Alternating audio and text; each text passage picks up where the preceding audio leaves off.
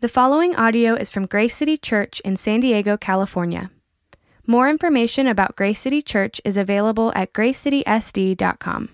Now, Thomas, one of the twelve, called the twin, was not with them when Jesus came. So the other disciples told him, We have seen the Lord.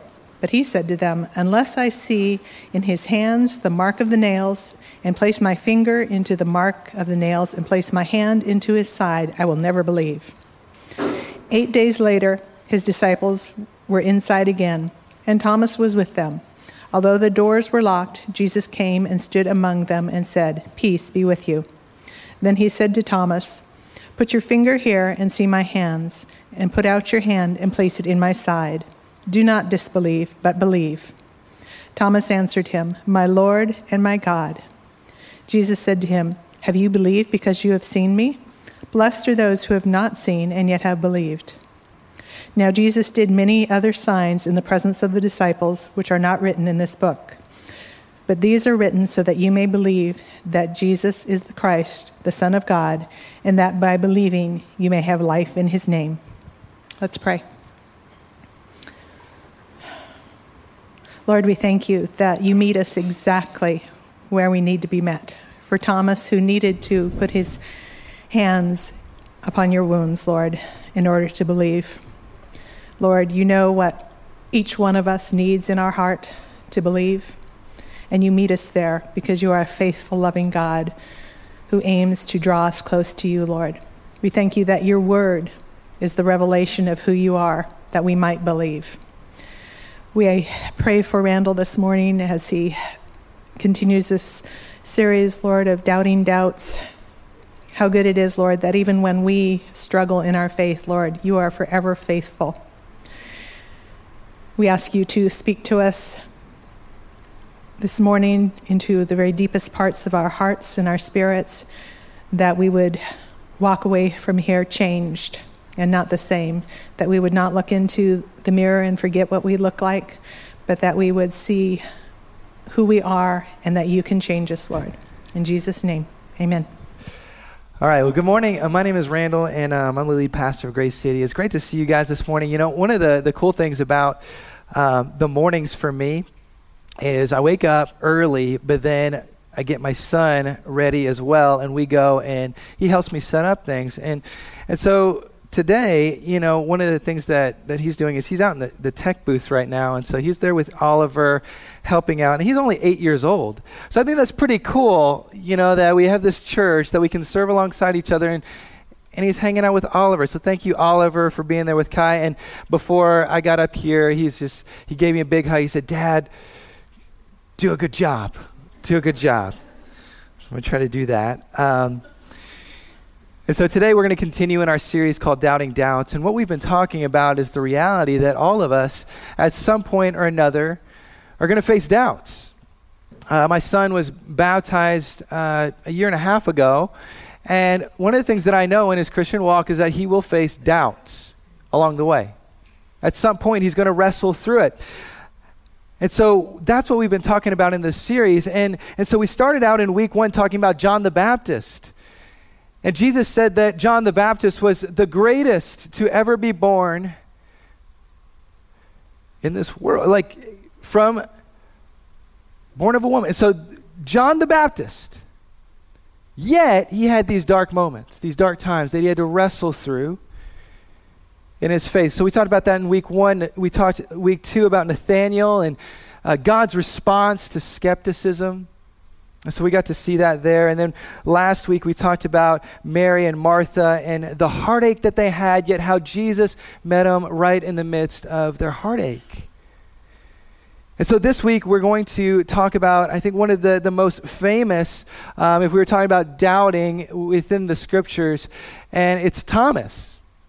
Thomas. And so that's what we're going to be looking at today. And the text is John 20, 24 through 31. And here's the message Doubts transformed. Doubts transformed. You see, many scholars believe that the story of Thomas and Jesus is the natural end to the book of John. And the reason is because John seems to conclude the book in verses 30 and 31. And here's what he says Now, Jesus did many other signs in the presence of the disciples, which are not written in this book. These are written so that you may believe that Jesus is the Christ, the Son of God, and that by believing may have life in his name. So, as John is concluding this book here, he gives us the purpose, the reason why he wrote these things down. And so the first one is this the first reason is the historical account, account we have in John is purposeful. So when you read through John, you know that every story is strategic. And you say, well, why is it like that? Like, what, what, are the, what is the reason? And the goal is this that we would believe in Jesus as the Son of God. See, it's very purposeful. And so, again, I was talking to the team this morning as we were getting everything ready for today, and I said, hey, here's the thing. We, we don't just come together to sing songs, and I'm just gonna, not going to come up here and, and share. Like, this is about Jesus. That's why we're gathering. And so today, my hope and my prayer is that you hear from the living God, from the risen Christ. He's alive.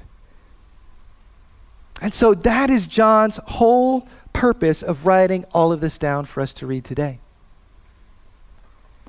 And here's the question Why does John choose a struggling, doubting disciple to write about? Here's why because ultimately it challenges us to lean in and confront the reality of our own personal doubts. See, and here's the thing we think, well, if, if I doubt or if I share that I'm doubting or I, I, I share that I'm struggling, then I'm going to be condemned. But again, as we talked about Jesus' response to people who struggle, it's not met with condemnation, but met with grace, love, care, compassion.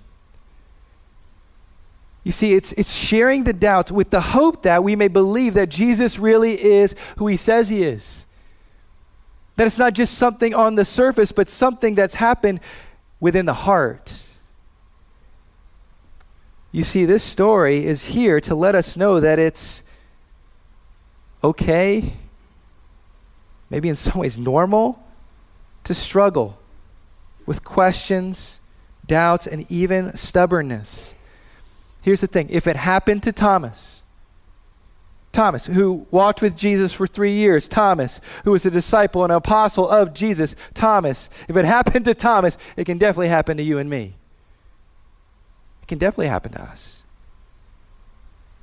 Brennan Manning, who's an author, uh, once said this. He says, When I get honest, I, adm- I admit I'm a bundle of paradoxes.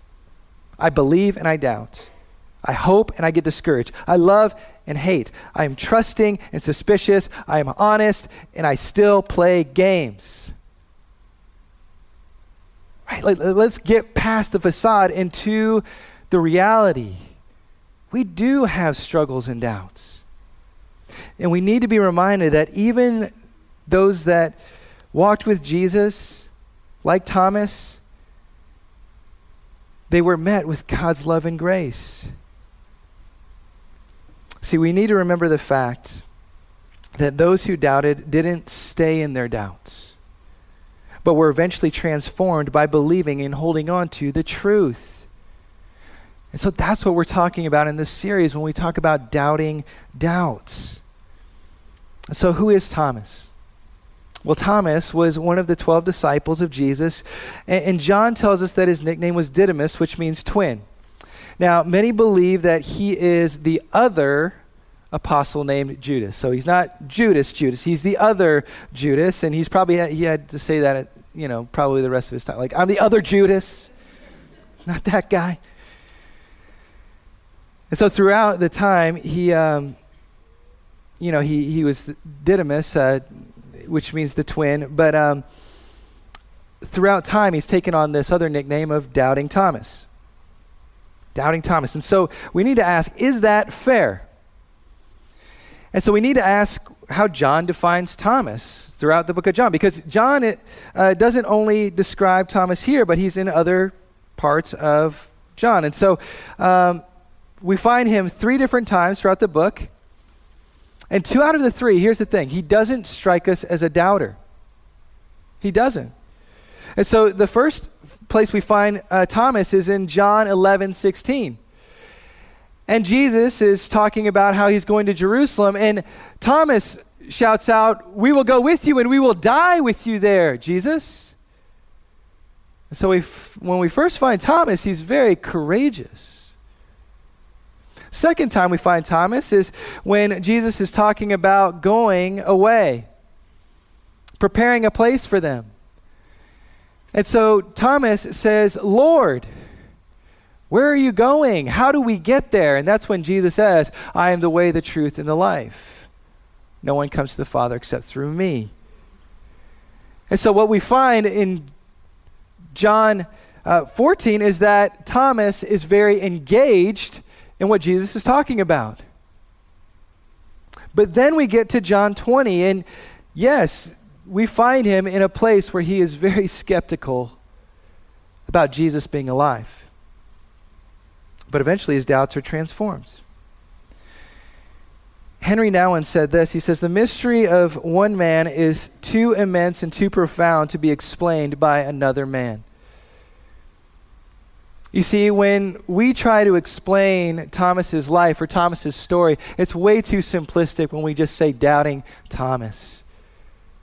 See, there's so much more to him, just like there's so much more to you than what your Facebook profile or Instagram can describe. Right? There's so much more. And Jesus knows that. And so, again, our text is John 20, 24 through 31. And, and here's the question How does Jesus navigate the doubts of Thomas and the doubts that we might be facing today? And so, he helps us navigate it in three ways. The first one is this Jesus uncovers a conditional belief a conditional belief. Two, a critical decision. And three, a deeper conviction. And so I give you all three a conditional belief, a critical decision, a deeper conviction. And we're going to break all this down from the text today. And so the first one is this as we look at verses 24 and 25, a conditional belief. And so here's what it says Now, Thomas, one of the twelve, called the twin, was not with them when Jesus came. Eh, so the other disciples told him, We have seen the Lord.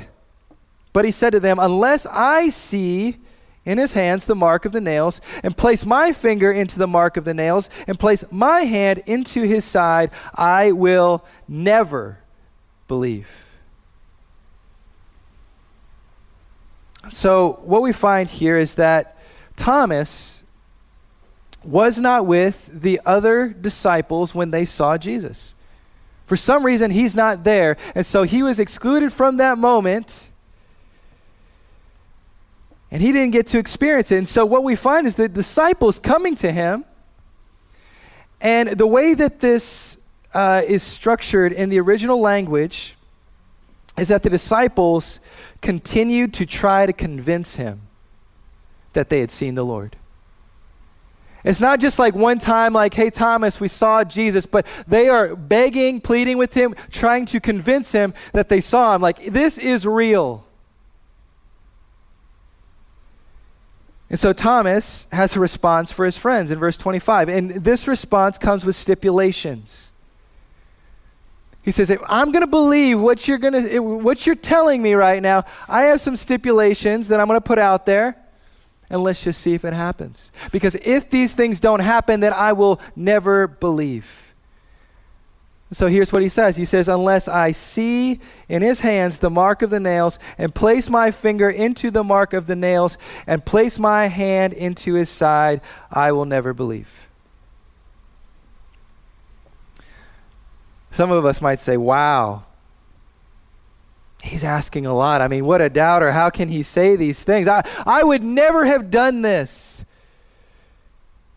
But we must take into consideration everything that he's just been to up to this point. Here's the thing he just saw Jesus die. this is somebody that he, he committed everything to following.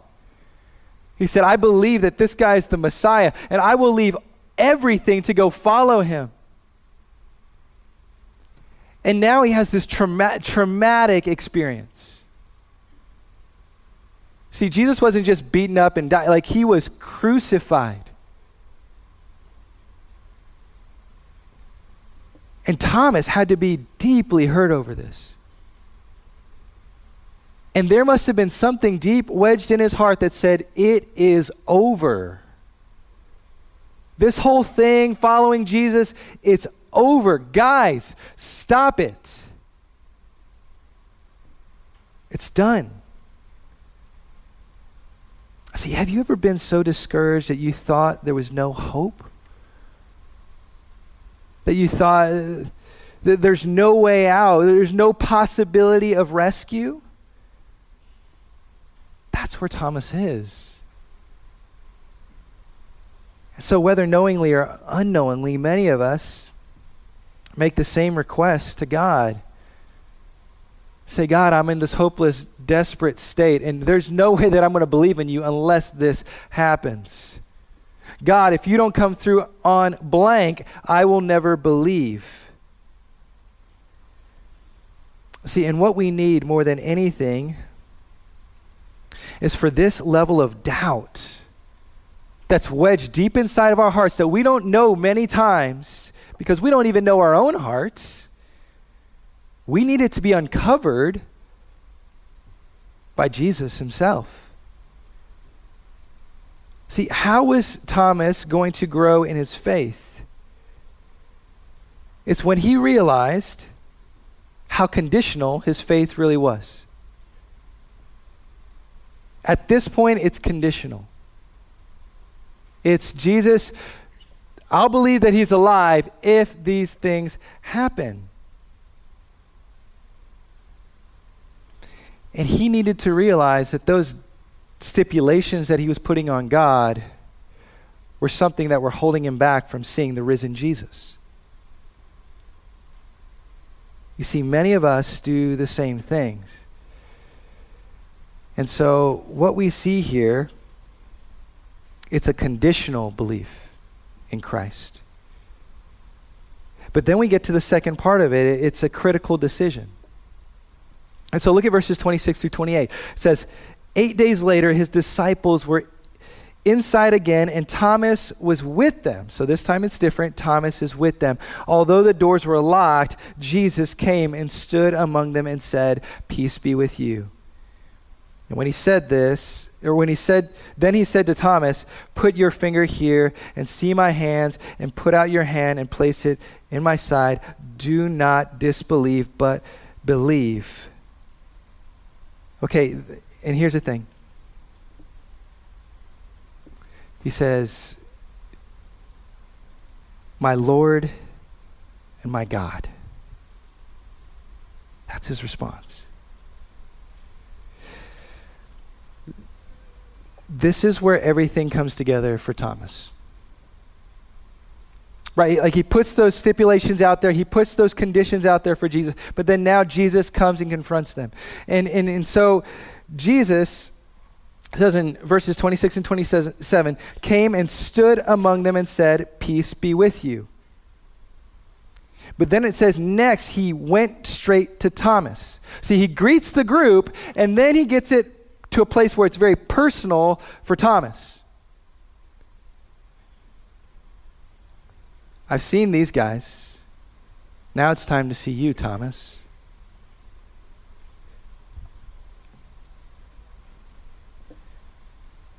Commentator Randolph Tasker says this. He says, Peace unto you offered to all who are present. The Lord at once uh, addresses Thomas. The injunction, be not faithless, implies that there can be no permanent faith in Jesus except faith in him as the risen Lord who still bears the scars of his atoning death. Thomas was faced with the alternative either of Christian faith or unbelief. This is Thomas's moment of critical faith, a decision that's going to say, Will you accept the risen Jesus with the nail scars in his hands? Or will you completely disregard that he is who he says he is? See, and here's the interesting thing Jesus must have heard Thomas's request because now he responds specifically to his doubts. Jesus, from what we know, wasn't there with the disciples when Thomas made this request. And, and here's the thing He says, I need to touch those places. We don't find that he specifically touched those places, but he instantly, as he experiences Jesus, says, My Lord and my God. Now, John writes later about Jesus. And in 1 John 1 1, he says this That which was from the beginning, which we have heard, which we have seen with our eyes, which we looked upon and have touched with our hands concerning the word of life. Now, again, we don't know specifically if Thomas touches those places and says, Okay, now I believe my Lord and my God, or he just instantly responds. But it seems like he just instantly responds, doesn't even need to touch them.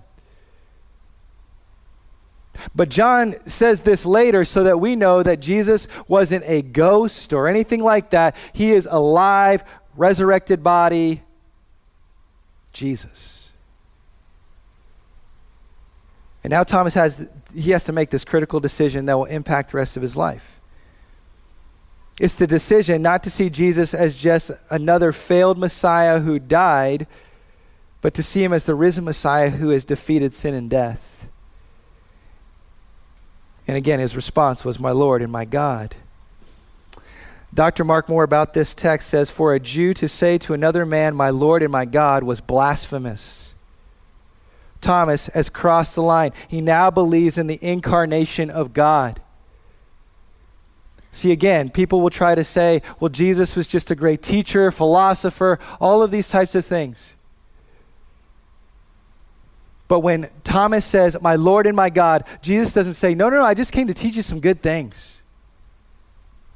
He receives it. See, that's the critical decision that all of us must make in the midst of our doubts is saying, Is Jesus who he says he is? Lord and God. In 1943, Dorothy Sayers, who created, uh, she was an author, created this mini series about Christ uh, for the BBC. And she says something interesting about Thomas's profession of faith. And, and here's what she says She says, um, It is the only place where the word God is used of him without qualification of any kind. And in the, in, in the most unambiguous form of words. She says, It is unexpected but extraordinarily convincing that the one absolutely unequivocal statement that the whole gospel of the divinity of Jesus should come from doubting Thomas. Here's what she's saying she's saying that out of all the people to make the clearest statement about who Jesus is, it comes from the one that we've labeled throughout history as doubting Thomas. Here's the thing Jesus can take the most ardent doubter and transform them into the most decisive believer. But it first takes being confronted with a critical decision about who we believe Jesus is. And that's the thing that was brought to Thomas. And what happens next? Uh, a deeper conviction. Verse 29, look at this. Jesus said to him, Have you believed because you have seen me?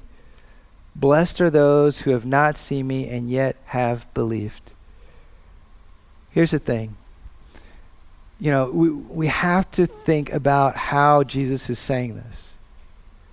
Because it's much like when we talk about Nathaniel and we say, like, do you believe? Like, is this all it's going to take for you to believe? With a smile on his face, like as he's responding. And he says, Have you believed because you have seen me?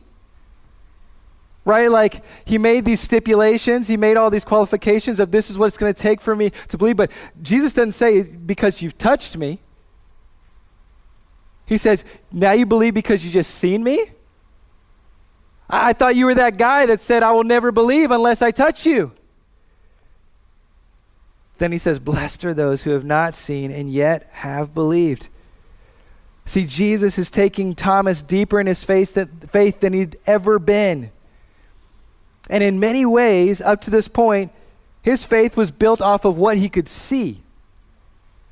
Right? Like, I see this, and so it must be true. But what Jesus is doing is saying, no, you need to believe in what you can't see.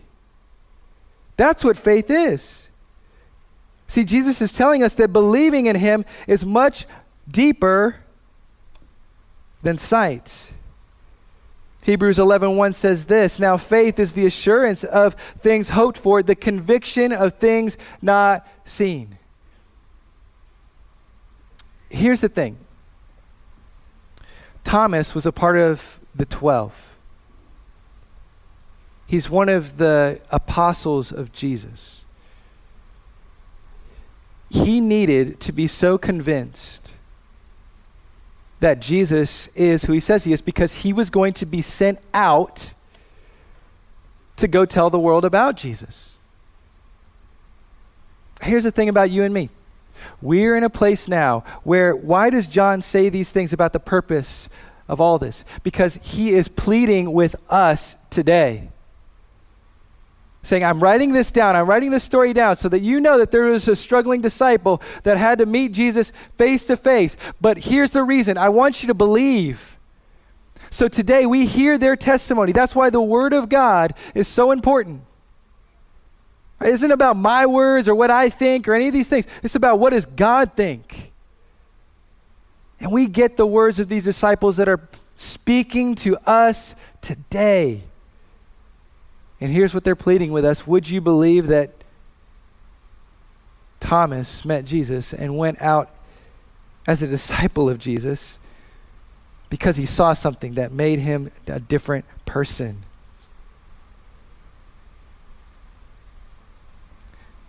See, he took him to a place of deeper conviction. And we must be willing to face the frailty of our own belief and our weakness so that Jesus can strengthen us in the midst of our doubts. We got to face the reality that we struggle we have doubts, and it's, it's a part of it. But He doesn't want us to stay there, He wants to transform us. Os Guinness says this He says, If ours is an examined faith, we should be unafraid to doubt. If doubt is eventually justified, we were believing what clearly was not worth believing. But if doubt is answered, our faith has grown stronger. It knows God more certainly, and it can enjoy God more deeply. Do you believe that Thomas, as he wrestled with these moments of doubt, was able to find Jesus more lovely than he did before? Right? He was able to meet him in a place of knowing that Jesus still loved him and accepted him right where he was at. That's grace. And so, quickly, just some takeaways. How can our doubts be transformed? We need to ask three questions. The first one is this Is your faith conditional? Is it built on conditions? I mean, what stipulations are we trying to place on God? Maybe it's a job, maybe it's comfort, maybe it's family, maybe it's a home, relationships, whatever that might be. What is it that we're putting on God and saying, okay, these are the conditions for my faith? Are you saying to God, I, I won't believe until you provide blank? Because as you ask those questions, here's the thing Jesus' whole goal is that we see that he's better than that thing that we're asking for. And that he's there in the midst of our struggles and pains. Because here's the thing all of those things that we ask for at some point will leave us. They will. But Christ says, Never will I leave you or forsake you. So, is your faith conditional? Second, have you asked the hard questions? So, here's the thing Thomas had to wrestle with the idea that someone could resurrect. That it was actually possible for someone to resurrect. He, he expressed his skepticism and asked the hard questions could it be true? And so, here's the thing what questions do you need to wrestle with? And have you been confronted with the reality of Jesus' resurrection and that it's true? And how does it change the way in which you live? Timothy Keller writes, he says, A faith without some doubts is like a human body with no antibodies in it. People who blith, blithely go through life so are too busy or indifferent to ask the hard questions about why they believe as they do will find themselves defenseless against either the experience of tragedy or the probing questions of a smart skeptic. A person's faith can collapse almost overnight if she failed over the years to listen patiently to her own doubts, which would only be discarded after long reflection. And so we, we need to have those moments where we can reflect and say, here are the hard things for me to believe, but I'm going to wrestle through this. It's not like just ignore it all, right? push it to the side. Don't ask the hard questions, but lean into it and know that Jesus will answer them. And the last one is this Do you believe his wounds are for you? Do you believe his wounds are for you? See, this is where it becomes personal. Jesus can have wounds, right? But, but do you ask the question, why does he have those wounds? Right? He comes back, but, but why does he have them? Because here's the thing no other God has wounds. Study different faiths. There is no other faith where there's a God who dies. See, it's only in Christianity that we find God becoming weak, vulnerable, and killable. You might say, well, why? So that you and I can have a God that can actually relate to struggles, to pains, to hardships. He can sympathize with us. Do you have a God that you believe can sympathize with you and what you're going through? Because here's the thing Hebrews 4:15 says this For we do not have a high priest who is unable to sympathize with our weaknesses, but who in every respect has been tempted as we are, yet without sin. He can sympathize with our weaknesses. Say, here's the thing we can't come to God and say, Well, you don't know what I'm going through. You've never been through pain. Recently, I was listening to, um, and I'm going to wrap this up, but here's the thing. Recently, I was listening to this um, older man in the faith uh, talking about this, this story. His name's Ed Clowney. He said, you know, there's this, this uh, play that was written. And he said, here's the premise of the play the premise was um, in Germany, after the Nazis had been caught, captured for the atrocities that they were doing. And they were the the people within Germany were asking the question. They said, "Well, well, who knew? Who knew?"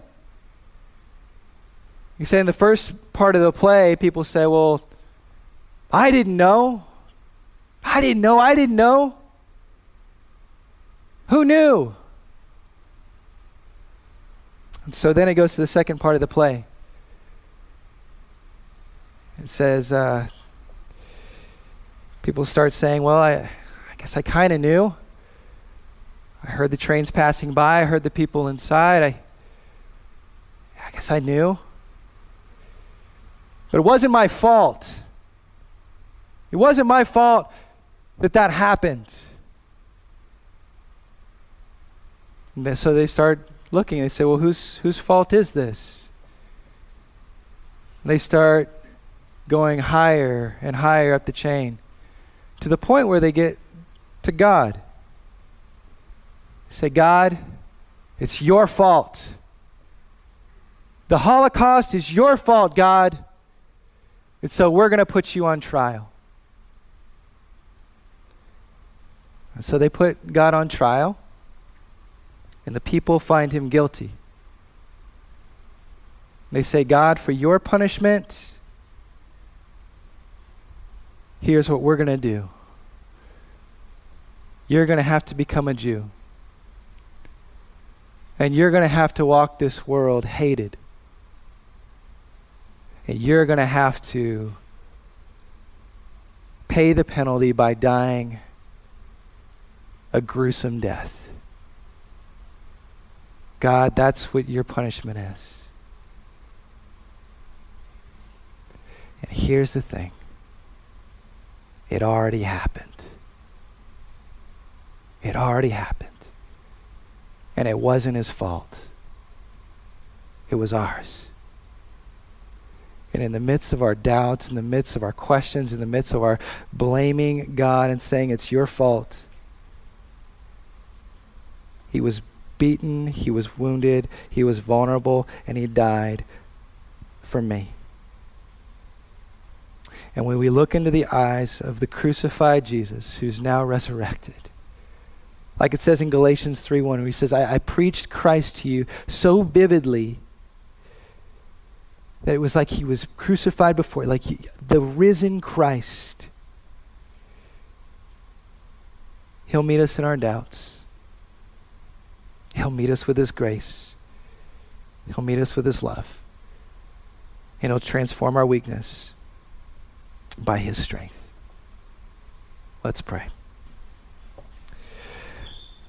Jesus, I thank you